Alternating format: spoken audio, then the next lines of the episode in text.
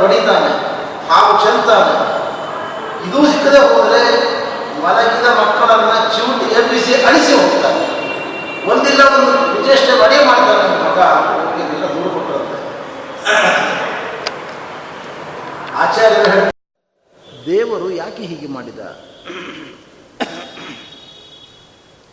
ದೇವರು ಮನೆ ಮನೆಗಳಿಗೆ ಹೊಕ್ಕು, ಹಾಲು ಮೊಸರುಗಳನ್ನು ತೆಗೆದುಕೊಳ್ಳುವ ಅಗತ್ಯ ಏನಿತ್ತು ನಮ್ಮ ದೇವರಿಗೆ. ಯಾಕೆ ಅಂದರೆ ಅವನ ಹೆಸರೇ ಶ್ರೀಧರ, ಲಕ್ಷ್ಮೀಪತಿ, ಅವನಿಗೆ ಯಾವ ಕೊರತೆ ಇಲ್ಲ. ಅವನು ಮಲಗಿದ್ದೆಯಲ್ಲಿ ಕ್ಷೀರಸಾಗರದಲ್ಲಿ ಕ್ಷೀರಸಾಗರದಲ್ಲಿ ಮ ಪವಡಿಸಿದವನು ದೇವರು. ಅವನಿಗೆ ಹಾಲಿನ ಕೊರತೆ ಉಂಟೆ, ಮೊಸರಿನ ಕೊರಕೆ, ಕೊರತೆ ಉಂಟೆ. ಸಪ್ತದ್ವೀಪಗಳು ಸಪ್ತ ಸಾಗರಗಳನ್ನು ನಿರ್ಮಾಣ ಮಾಡಿದವನು ಶ್ರೀಹರಿ, ಅವನಿಗೆ ಯಾವುದರ ಕೊರತೆಯೂ ಇಲ್ಲ.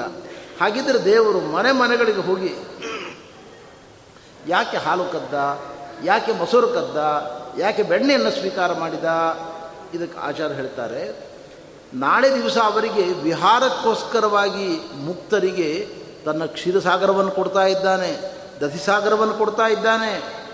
ಇದೆಲ್ಲವನ್ನು ಕೊಡುವ ಕರುಣಾಳುವಾದ ಶ್ರೀಹರಿ, ನೀವೇನು ಕೊಟ್ಟಿದ್ದೀರಿ ಅಂತ ಪ್ರಶ್ನೆ ಬಂದರೆ ನಾಳೆ ಕೇಳ್ತಾರೆ ಜನರು, ಕೃಷ್ಣ ಅವರಿಗೆ ಕ್ಷೀರಸಾಗರದಲ್ಲಿ ವಿಹಾರವನ್ನು ಕೊಟ್ಟಿದ್ದಿ, ಇವರಿಗೆ ದಧಿಸಾಗರವನ್ನು ಕೊಟ್ಟಿದ್ದಿ ಅವರಿಗೆ ಜೇನುತುಪ್ಪದ ಸಾಗರದಲ್ಲಿ ವಿಹಾರ ಮಾಡುವ ಅವಕಾಶ ಕೊಟ್ಟಿದ್ದಿ. ನನಗೆ ಯಾಕೆ ಕೊಡಲಿಲ್ಲ ಅಂತ ಕೇಳಿದರೆ ದೇವರಂತಾನೆ ಒಂದು ಕುಡಿ, ಒಂದು ಹನಿ ಅವರು ಕ್ಷೀರ ಕೊಟ್ಟಿದ್ದಾರೆ. ಅವರ ಮನೆಯಲ್ಲಿ ನಾನು ಕ್ಷೀರ ತೊಗೊಂಡಿದ್ದೇನೆ.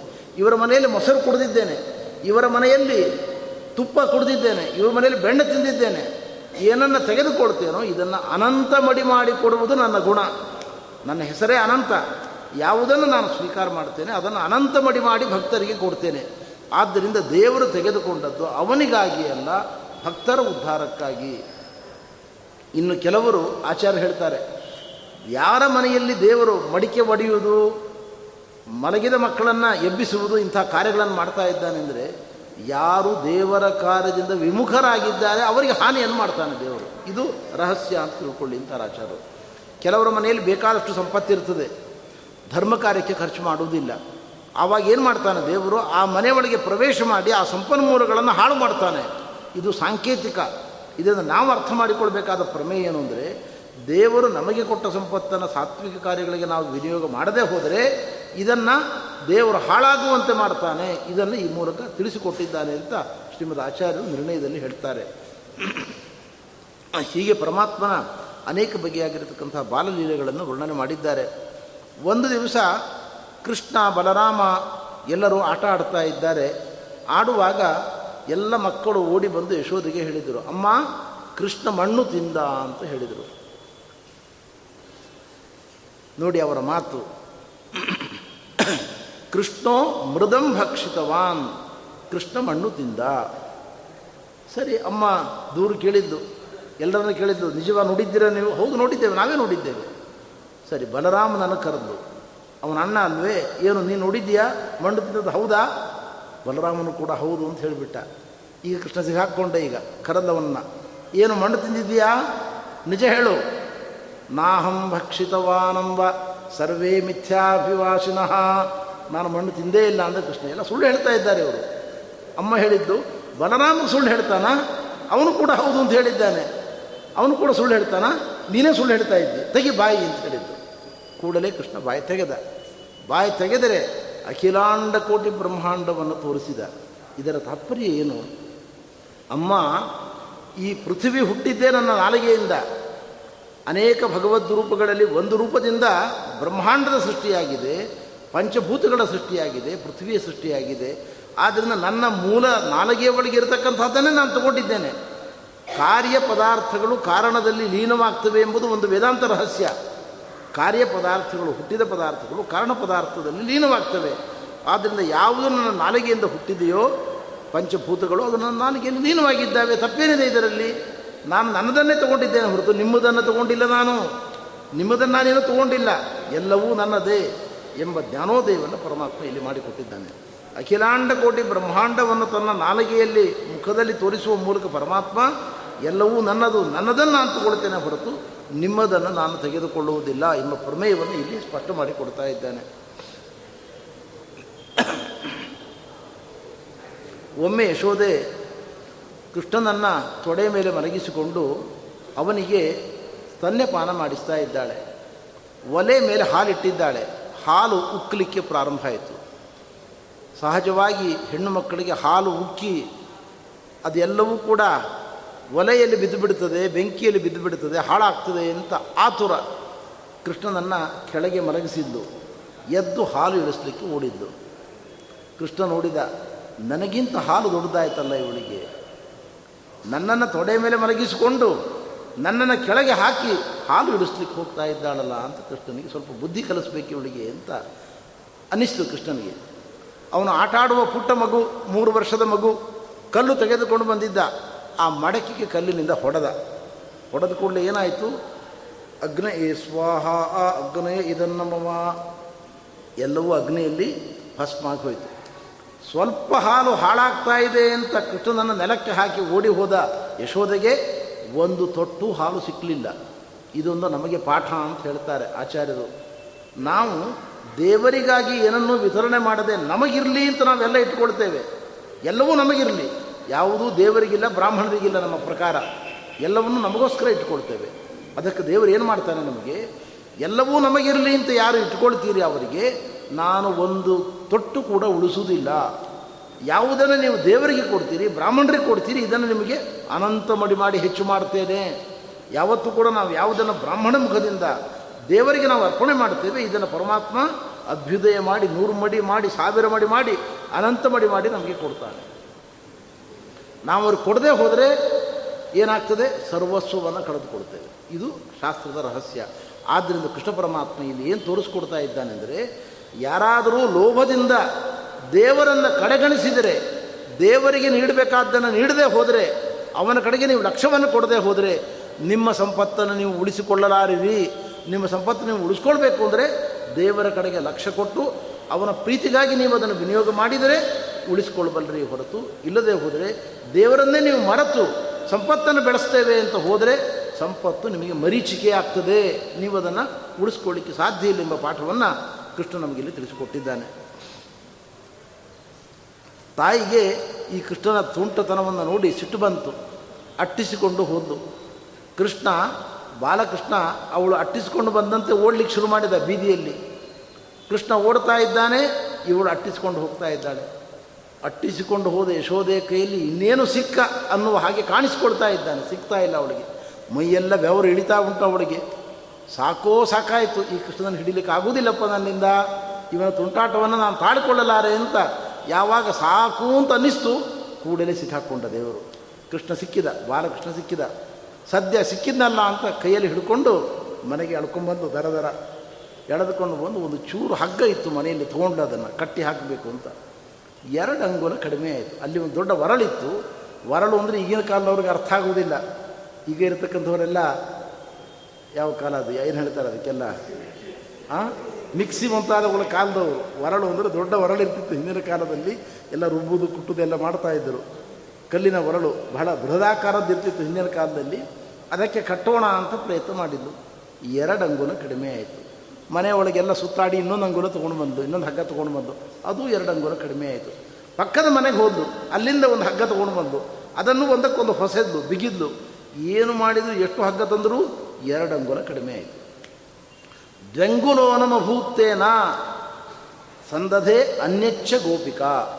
ಎಷ್ಟು ಹಗ್ಗ ತಂದರೂ? ಎರಡು ಅಂಗುಲ ಕಡಿಮೆ ಆಗ್ತಾ ಹೋಯಿತು. ಕೊನೆಗೆ ಅವಳಿಗೆ ದೇವರು ಜ್ಞಾನೋದಯವನ್ನು ಮಾಡಿಕೊಟ್ಟ.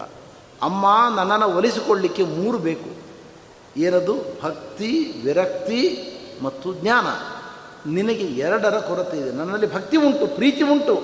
ಆದರೆ ಜ್ಞಾನ ಇಲ್ಲ. ಸರ್ವೋತ್ತಮ ದೇವತೆ ನಾರಾಯಣ ಎಂಬ ಜ್ಞಾನ ಇಲ್ಲ. ಜೊತೆಗೆ ವೈರಾಗ್ಯ ಇಲ್ಲ. ನೀನು ಹಾಲಿಗೋಸ್ಕರ ನನ್ನನ್ನು ಕೆಳಗೆ ಹಾಕಬಹುದು ನೀನು. ಆದ್ದರಿಂದ ಸರ್ವೋತ್ತಮತ್ವ ಜ್ಞಾನ ಚೆನ್ನಾಗಿದ್ದರೆ, ಪರಮಪುರುಷ ಎಂಬ ಜ್ಞಾನ ಇದ್ದರೆ ಹಾಲಿಗೋಸ್ಕರ ನನ್ನನ್ನು ನೆಲದ ಮೇಲೆ ಮಲಗಿಸ್ತಿರ್ಲಿಲ್ಲ ನೀನು. ಅದರಿಂದ ನೀನು ಜ್ಞಾನವನ್ನು ಚೆನ್ನಾಗಿ ರಕ್ಷಣೆ ಮಾಡಿಕೊಳ್ಬೇಕು, ಅದರಂತೆ ವೈರಾಗ್ಯವನ್ನು ಸಂಪಾದನೆ ಮಾಡಿಕೊಳ್ಬೇಕು ಎನ್ನುವ ಪಾಠವನ್ನು ತಾಯಿಗೆ ದೇವರು ಹೇಳಿದ. ಅವಳಿಗೆ ಜ್ಞಾನೋದಯ ಆಯಿತು. ಆವಾಗ ಕೃಷ್ಣ ಪರಮಾತ್ಮ ಕಟ್ಟಿಸಿಕೊಂಡ ಭಕ್ತರಿಗೆ ಒಲಿದ. ಅದಕ್ಕೆ ಕಟ್ಟಿಲ್ಲು ಕಟ್ಟಿ ತಾನು ಪಾಡಿಗೆ ತಾನು ಕೆಲಸಕ್ಕೆ ಹೋದವಳು. ಅಲ್ಲಿಂದ ಮೆಲ್ಲನೆ ಆ ದೊಡ್ಡದಾಗಿರತಕ್ಕಂಥ ಬೃಹದಾಕಾರದ ಆ ವರಳನ್ನು ಎಳೆದುಕೊಂಡು ಕೃಷ್ಣ ಮನೆಯಿಂದ ಹೊರಗೆ ಬಂದ. ಮನೆ ಹಿಂಭಾಗದಲ್ಲಿ ಎರಡು ದೊಡ್ಡ ಅರ್ಜುನ ಮರಗಳಿದ್ದವು ಆ ಮರಗಳ ಹತ್ತಿರ ಬಂದ ಮರದ ಮುಂದೆ ಹೋದ ಆ ಒರಳು ಅಲ್ಲಿ ಸಿಗಾಕೊಂಡು ಸಿಗಾಕೊಂಡಾಗ ಜೋರಾಗಿ ಎಳೆದ ಅರ್ಜುನ ವೃಕ್ಷ ಎಲ್ಲರೂ ಕೆಳಗೆ ಬಿತ್ತು. ಅದರಲ್ಲಿ ಇಬ್ಬರು ದೇವತೆಗಳು ಕಾಣಿಸಿಕೊಂಡರು. ಸಾಷ್ಟಾಂಗ ನಮಸ್ಕಾರವನ್ನು ಮಾಡಿದರು ಕೃಷ್ಣನಿಗೆ.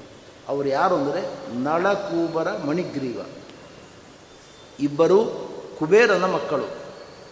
ನಾರದರು ಒಮ್ಮೆ ದೇವಲೋಕದಲ್ಲಿ ಸಂಚಾರ ಮಾಡ್ತಾ ಬರ್ತಾ ಇದ್ದರು ನಳಕೂಬರ ಮಣಿಗ್ರೀವರು ಅವರ ಮಡದೀರ ಜೊತೆಗೆ ವಿಹಾರ ಮಾಡ್ತಾ ಇದ್ದರು ನಾರದರು ಬಂದ ಕೂಡಲೇ ಹೆಣ್ಮಕ್ಕಳು ತುಂಬ ಗೌರವದಿಂದ ತಮ್ಮ ವಸ್ತ್ರಗಳನ್ನೆಲ್ಲ ಸರಿಪಡಿಸಿಕೊಂಡು ಗಂಭೀರವಾಗಿ ಕೈ ಮುಗಿದು ನಿಂತುಕೊಂಡರು. ಇವರು ಕುಬೇರನ ಮಕ್ಕಳು ಅನ್ನುವ ಅಹಂಕಾರದಿಂದ ಶ್ರೀಮದ್ ಗಾಂಭೀರ್ಯದಿಂದ ನಮಸ್ಕಾರ ಮಾಡದೆ, ಮಾತನಾಡಿಸದೆ ಪ್ರತಿಷ್ಠೆಯನ್ನು ತೋರಿಸ್ತಾ ನಿಂತುಕೊಂಡರು. ಎದೆ ಉಬ್ಬಿಸಿ ನಿಂತುಕೊಂಡರು. ನಾರದರಂದರು, ಬಹಳ ಬೀಗುತ್ತಾ ಇದ್ದೀರಿ ನೀವು. ಎದೆ ಉಬ್ಬಿಸಿ ನಿಂತ್ಕೊಳ್ಳೋದು ಯಾರು? ಮರಗಳು, ಮರಗಳಾಗಿ ಎಂದು ಶಾಪ ಕೊಟ್ಟರು. ಭಾಗದವರು ಯಾರು? ಮರಗಳು. ನೋಡಿ, ಮಹಾಭಾರತದಲ್ಲಿ ಒಂದು ಮಾತುಂಟು. ಭಯಾನಕವಾದ ಪ್ರವಾಹ ಬರ್ತದೆ. ಭಯಾನಕವಾದ ಪ್ರವಾಹದಲ್ಲಿ ದೊಡ್ಡ ದೊಡ್ಡ ಮರಗಳು, ಬೆಟ್ಟಗಳು ಕೊಚ್ಚಿಕೊಂಡು ಹೋಗ್ತವೆ. ಮನೆ ಮಠಗಳು ಕೊಚ್ಚಿಕೊಂಡು ಹೋಗ್ತವೆ.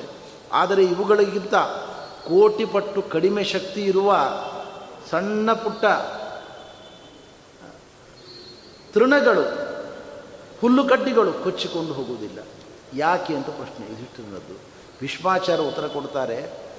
ಜಗತ್ತಿನಲ್ಲಿ ಯಾರು ಬಾಗುತ್ತಾರೆ, ಅವರು ಬದುಕ್ತಾರೆ. ನೋಡು, ಮರಗಳು ಎದೆ ಉಬ್ಬಿಸಿ ನಿಂತುಕೊಡ್ತವೆ ಪ್ರವಾಹ ಬರುವಾಗ ಕೊಚ್ಚಿಕೊಂಡು ಹೋಗ್ತದೆ ಪ್ರವಾಹ. ಬೆಟ್ಟಗಳು ಎದೆ ಉಬ್ಬಿಸಿ ನಿಂತುಕೊಳ್ತವೆ.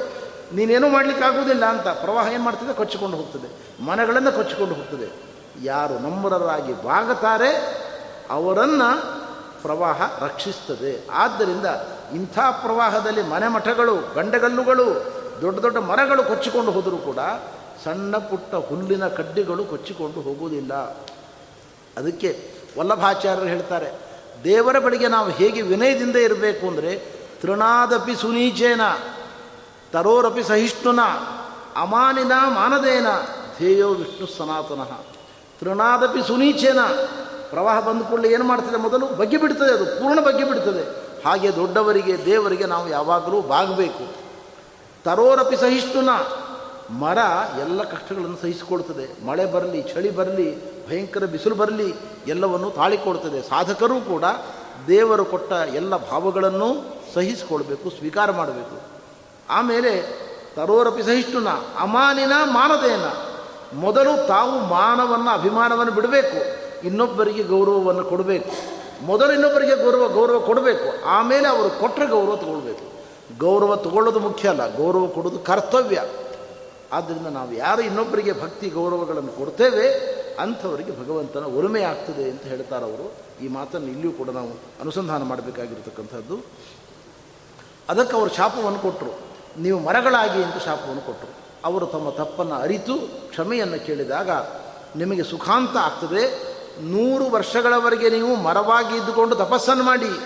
ಕೊನೆಗೆ ಕೃಷ್ಣ ದರ್ಶನ ಆಗ್ತದೆ ನಿಮಗೆ. ಕೃಷ್ಣನ ದರ್ಶನದಿಂದ ಶಾಪ ಮುಕ್ತಿಯಾಗಲಿ ಅಂತ ನಾರದರು ವರವನ್ನು ಕೊಟ್ಟಿದ್ದಾರೆ. ಪರಮಾತ್ಮ ಬಂದು ಶಾಪದಿಂದ ಮೋಚನಗೊಳಿಸಿದ್ದಾನೆ ಅವರು ದೇವರ ಬಳಿಗೆ ಪ್ರಾರ್ಥನೆ ಮಾಡ್ತಾ ಇದ್ದಾರೆ ನಳಕೂಬರ ಮಣಿಗ್ರೀವರು. ವಾಣಿ ಗುಣಾನು ಕಥನೆ ಶ್ರವಣೋ ಕಥಾಯಾಂ ಹಸ್ತೋಚ ಕರ್ಮಶು ಮನಸ್ತವ ಪಾದಯೋರ್ನೌ ಸ್ಮೃತ್ಯಾಂ ಶಿರಸ್ತವ ಸುರ ಪ್ರವರ ಪ್ರಣಾಮೆ. ದೃಷ್ಟಿಸ್ತಾನ್ ಭವತ್ತ ಭವತ್ತನೂನಾಂ. ಭಗವನ್ ನಮ್ಮ ಜೀವನದಲ್ಲಿ ಈ ಭಾಗ್ಯವನ್ನು ಕೊಡು ಅಂತ ಕೇಳ್ತಾ ಇದ್ದಾರೆ. ನಮ್ಮ ನಾಲಿಗೆ ನಿನ್ನ ಮಂಗಲ ಗುಣಗಳನ್ನು ಯಾವಾಗಲೂ ಕೂಡ ಕೊಂಡಾಡಲಿ. ನಿನ್ನ ಕಥೆಯನ್ನು ಕಿವಿಗಳು ಕೇಳಲಿ. ನಿನ್ನ ಪೂಜೆಯನ್ನು ಕೈಗಳು ಮಾಡಲಿ. ಮನಸ್ಸು ನಿನ್ನ ಪಾದಗಳಲ್ಲಿ ಯಾವಾಗಲೂ ನೆಲ ನಿಲ್ಲಲಿ. ನಮ್ಮ ತಲೆಯಲ್ಲಿ ನಿನ್ನ ಸ್ಮರಣೆ ಇರಲಿ. ನಮ್ಮ ಎಲ್ಲ ಇಂದ್ರಿಯಗಳು ನಿನಗೆ ನಮಸ್ಕಾರವನ್ನು ಅರ್ಪಿಸಲಿ. ಯಾವಾಗಲೂ ನಿನ್ನ ಭಕ್ತರನ್ನು ಕಾಣುವ ಯೋಗ ನಮ್ಮ ಕಂಗಳಿಗೆ ದೊರಕಲಿ ಎಂಬುದಾಗಿ ಪ್ರಾರ್ಥನೆ ಮಾಡ್ತಾ ಇದ್ದಾರೆ. ಇದು ನಮ್ಮೆಲ್ಲರ ಜೀವನದಲ್ಲಿ ಮಾಡಬೇಕಾದ ಪ್ರಾರ್ಥನೆ ಎಂದು ತಿಳಿಸಿಕೊಡ್ತಾ ಇದ್ದಾರೆ. ಪರಮಾತ್ಮ ಅವರ ಮೇಲೆ ಅನುಗ್ರಹವನ್ನು ತೋರ್ತಕ್ಕಂಥವನಾಗಿದ್ದಾನೆ. ಅವರ ಉದ್ಧಾರವನ್ನು ಮಾಡಿ ಅವರನ್ನು ಕಳಿಸಿಕೊಡ್ತಾ ಇದ್ದಾನೆ ಅಲ್ಲಿಂದ.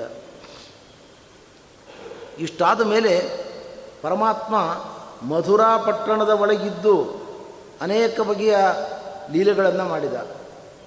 ನಂದಗೋಕುಲ ಎರಡನೇ ಇದ್ದು. ಈಗ ಬೃಂದಾವನಕ್ಕೆ ತೆರಳಬೇಕು ಅಂತ ದೇವರು ಸಂಕಲ್ಪ ಮಾಡಿದ್ದಾನಂತೆ. ಅದಕ್ಕೇನು ಮಾಡಿದ ದೇವರು ಅಂದರೆ, ಆ ಪಟ್ಟಣದ ಒಳಗೆ ತೋಳಗಳು ಒಳಗೆ ಪ್ರವೇಶ ಮಾಡಿದುವಂತೆ. ನಂದಗೋಕುಲದ ಒಳಗೆ ದೊಡ್ಡ ದೊಡ್ಡ ಭಯಾನಕವಾದ ತೋಳಗಳು. ವಿಚಿತ್ರ ನೋಡಿ, ಆ ತೋಳಗಳ ಮೇಲೆ ಶಂಖಚಕ್ರದ ಚಿಹ್ನೆ ಇತ್ತಂತೆ. ತೋಳಗಳು, ನರಿಗಳು ಪಟ್ಟಣ ಪ್ರವೇಶ ಮಾಡಿದರೆ ಅದು ಅಮಂಗಲ ಸೂಚಕ ಅಂತ ಹೇಳ್ತಾರೆ ಶಾಸ್ತ್ರಗಳಲ್ಲಿ. ಅದರಿಂದ ನಂದಗೋಪ ಮೊದಲಾದವರೆಲ್ಲರೂ ಆತಂಕಿತರಾದರಂತೆ. ಏನು ಮಾಡಬೇಕೀಗ? ತೋಳಗಳು, ನರಿಗಳು ಪ್ರವೇಶ ಮಾಡ್ತಾ ಇದ್ದಾವೆ ಏನೋ ಕೆಟ್ಟ ಸೂಚನೆ ಇದು. ನಾವು ಪಟ್ಟಣವನ್ನು ಬಿಟ್ಟು ಎಲ್ಲಿಗೆ ಹೋಗಬೇಕು ಅಂತ ವಿಚಾರ ಮಾಡ್ತಾ ಇದ್ದಾರೆ. ಕೃಷ್ಣ ಹೇಳಿದ, ಪಕ್ಕದಲ್ಲಿಯೇ ಬೃಂದಾವನ ಉಂಟು, ಬೃಂದಾವನಕ್ಕೆ ಹೋಗೋಣ. ಅಲ್ಲಿ ಸುಂದರವಾದ ಕಾಡು, ಒಳ್ಳೊಳ್ಳೆಯ ಸರೋವರಗಳು, ದೇವರ ಧ್ಯಾನ ಮಾಡಲಿಕ್ಕೆ, ದೇವರ ಪೂಜೆ ಮಾಡಲಿಕ್ಕೆ, ನಮ್ಮ ಅನುಷ್ಠಾನಕ್ಕೆ ಯೋಗ್ಯವಾದ ಪ್ರದೇಶ ಇಲ್ಲಿಂದ ಅಲ್ಲಿಗೆ ಹೋಗೋಣ ಅಂತ ಹೇಳಿದ್ರಂತೆ. ಎಲ್ಲರೂ ಕೂಡ ಒಪ್ಪಿಕೊಂಡು ಬೃಂದಾವನ ಪ್ರದೇಶಕ್ಕೆ ಬರ್ತಾ ಇದ್ದಾರೆ. ವಾದರಾಜ ಸ್ವಾಮಿಗಳು ಹೇಳ್ತಾರೆ, ನಮ್ಮ ದೇವರಿಗೆ ಮೂರು ಮನೆ, ಶ್ವೇತದ್ವೀಪ, ಅನಂತಾಸನ, ವೈಕುಂಠ. ತ್ರಿಧಾಮದ ಸ್ವಾಮಿ ನಾನು ಒಂದು ತೋರಿಸ್ತಾ ಇದ್ದಾನೆ. ಹುಟ್ಟಿದ್ದು ಮಧುರಾಪಟ್ಟಣ, ಬೆಳೆದದ್ದು ನಂದಗೋಕುಲ, ವಿಹಾರ ಮಾಡಿದ್ದು ನಂತರದಲ್ಲಿ ಬೃಂದಾವನ ತ್ರಿಧಾಮತಾಂದರ್ಶಯತೀವ ದೇವ ಮೂರು ಮನೆಗಳು ಅಲ್ಲೂ ಉಂಟು, ಇಲ್ಲೂ ಉಂಟು ನನಗೆ. ಬ್ರಹ್ಮಾಂಡದ ಒಳಗೆ ಸತ್ಯಲೋಕದ ಮೇಲೂ ನನಗೆ ವೈಕುಂಠ ಲೋಕ ಇದೆ. ಸ್ವ ಸರ್ವಲೋಕಕ್ಕಿಂತ ಮೇಲೆ ಎರಡು ಲೋಕಗಳಿದ್ದಾವೆ ಶೀತದ್ವೀಪ ಮತ್ತು ಅನಂತಾಸನ. ಭೂಮಿಯಲ್ಲಿ ಮೂರು ಮನೆಗಳಿದ್ದಾವೆ. ಒಂದು ಮಥುರಾ ಪಟ್ಟಣ ಇನ್ನೊಂದು ನಂದಗೋಕುಲ ಮತ್ತೊಂದು ಬೃಂದಾವನ ಮೂರು ಮನೆಗಳು ನನಗಿದ್ದಾವೆ ಎಂದು ದೇವರು ತೋರಿಸ್ತಾ ಇದ್ದಾನೆ ಅಂತ ವ್ಯಾಖ್ಯಾನ ಮಾಡ್ತಾರೆ. ಪರಮಾತ್ಮ ಅಲ್ಲಿ ವಿಹಾರವನ್ನು ಮಾಡ್ತಾ ಇದ್ದಾನೆ. ಕೃಷ್ಣನ ಜನ್ಮ ನಕ್ಷತ್ರ ಬಂದಿದೆ. ನಮ್ಮಲ್ಲಿ ಪ್ರಾಯ ಬಹಳ ಜನರಿಗೆ ಜನ್ಮ ನಕ್ಷತ್ರ ಅನ್ನೋ ಶಬ್ದವೇ ಹೊಸ್ತು. ಜನ್ಮ ನಕ್ಷತ್ರ ಅಂದರೆ ಹುಟ್ಟಿದ ನಕ್ಷತ್ರ ಅಂತ ಅರ್ಥ.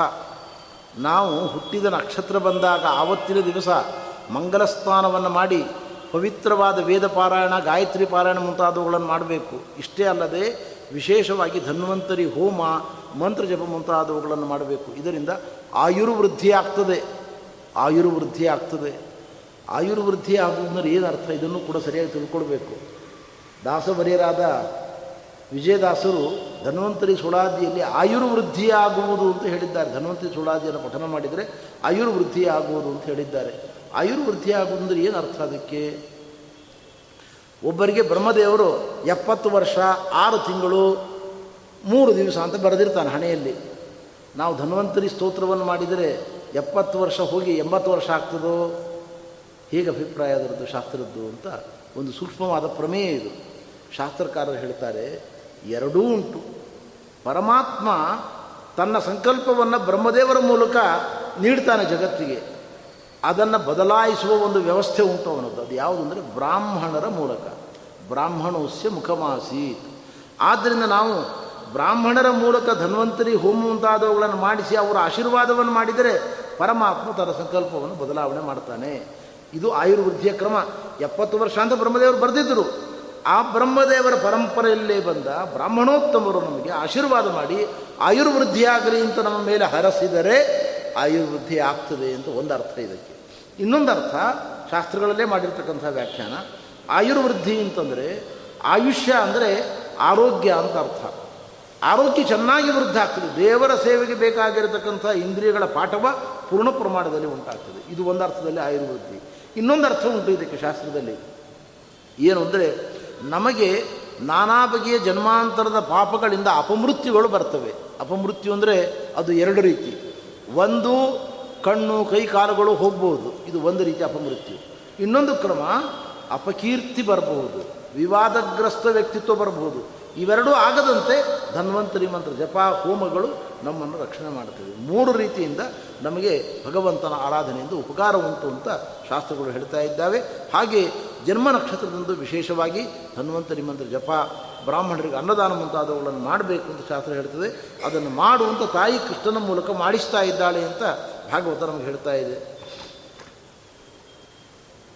ಹೀಗೆ ಪರಮಾತ್ಮ ಬೃಂದಾವನದಲ್ಲಿ ಅನೇಕ ಬಗೆಯಾಗಿರ್ತಕ್ಕಂಥ ಲೀಲೆಗಳನ್ನು ತೋರಿಸ್ತಾ ಇದ್ದಾನೆ. ಇಲ್ಲಿಯೇ ನಡೆದದ್ದು ಕಾಲಿಯ ನಾಗನ ದಮನ. ಕಾಲಿಯ ನಾಗ ಮತ್ತು ಅವನ ಅನುಚರರು ಕಾಲಿಂದಿ ಮಡುವಿನಲ್ಲಿ ಸೇರಿಕೊಂಡಿದ್ದಾರೆ. ಕೃಷ್ಣ ಪರಮಾತ್ಮನ ಹಸುಗಳು, ಕರುಗಳು, ಗೊಲ್ಲರು ಎಲ್ಲರೂ ಕೂಡ ಅಲ್ಲಿ ಹೋಗಿ ನೀರು ಕುಡಿದಾಗ ಮಲಿನವಾದ, ವಿಷದಿಂದ ಕಷ್ಮಲವಾದ ನೀರನ್ನು ಕುಡಿದು ಅವರೆಲ್ಲ ಪ್ರಾಣ ತೆತ್ತಿದ್ದಾರೆ ಎಲ್ಲ ಓಡಿ ಬಂದು ಕೃಷ್ಣನಿಗೆ ಹೇಳಿದರು, ಕೃಷ್ಣ, ಹಸುಗಳೆಲ್ಲ ಸತ್ತು ಬಿದ್ದಿದ್ದಾವೆ, ಕರುಗಳು ಸತ್ತು ಬಿದ್ದಿದ್ದಾವೆ, ಗೊಲ್ಲರೆಲ್ಲ ಸತ್ತು ಬಿದ್ದಿದ್ದಾರೆ. ಇಲ್ಲಿ ಭಯಂಕರವಾದ ನಾಗಗಳು, ಸರ್ಪಗಳು ಸೇರಿಕೊಂಡಿದ್ದಾವೆ. ಕೃಷ್ಣ ಅಲ್ಲಿಗೆ ಬಂದ. ಬಲರಾಮ ಹೇಳಿದ ಏನು ವಿಶೇಷ ನಾನು ಬರ್ತೇನೆ ಎಂದ. ಕೃಷ್ಣ ಹೇಳಿದ, ನೀ ಬರೋ ಅಗತ್ಯ ಇಲ್ಲ. ನಿಲ್ಲೇ ಇರು, ನಾನು ಹೋಗ್ತೇನೆ ಅಂತ ಬಂದ. ಸರಿ ಬಂದು ಎಲ್ಲವನ್ನು ಪರೀಕ್ಷೆ ಮಾಡಿದ. ಗೊತ್ತಾಯಿತು. ನೂರಾರು ನಾಗಗಳು, ಸರ್ಪಗಳು ಇಲ್ಲಿ ಸೇರಿಕೊಂಡಿದ್ದಾವೆ. ಇಡೀ ನೀರನ್ನು ಕಷ್ಮಲಗೊಳಿಸಿದ್ದಾವೆ ಮಲಿನಗೊಳಿಸಿದ್ದಾವೆ. ಪರಿಸರವನ್ನು ಸ್ವಚ್ಛವಾಗಿ ಇಟ್ಕೊಳ್ಬೇಕು ಅನ್ನುವ ಪಾಠವನ್ನು ಜಗತ್ತಿಗೆ ಮೊದಲು ಹೇಳಿದವನು ನಮ್ಮ ದೇವರು ಶ್ರೀಕೃಷ್ಣ. ಕೃಷ್ಣ ಹೇಳಿದ, ಇವುಗಳನ್ನು ಹೊರಗೆ ಕಳಿಸಿ, ಜಲವನ್ನು, ಜಲಾಶಯವನ್ನು ನಿರ್ಮಲ ಮಾಡ್ತೇನೆ ಅಂತ ಸಂಕಲ್ಪ ಮಾಡಿದ. ಅಲ್ಲಿ ಪಕ್ಕದಲ್ಲಿ ಒಂದು ಕದಂಬ ಮರ ಇತ್ತು.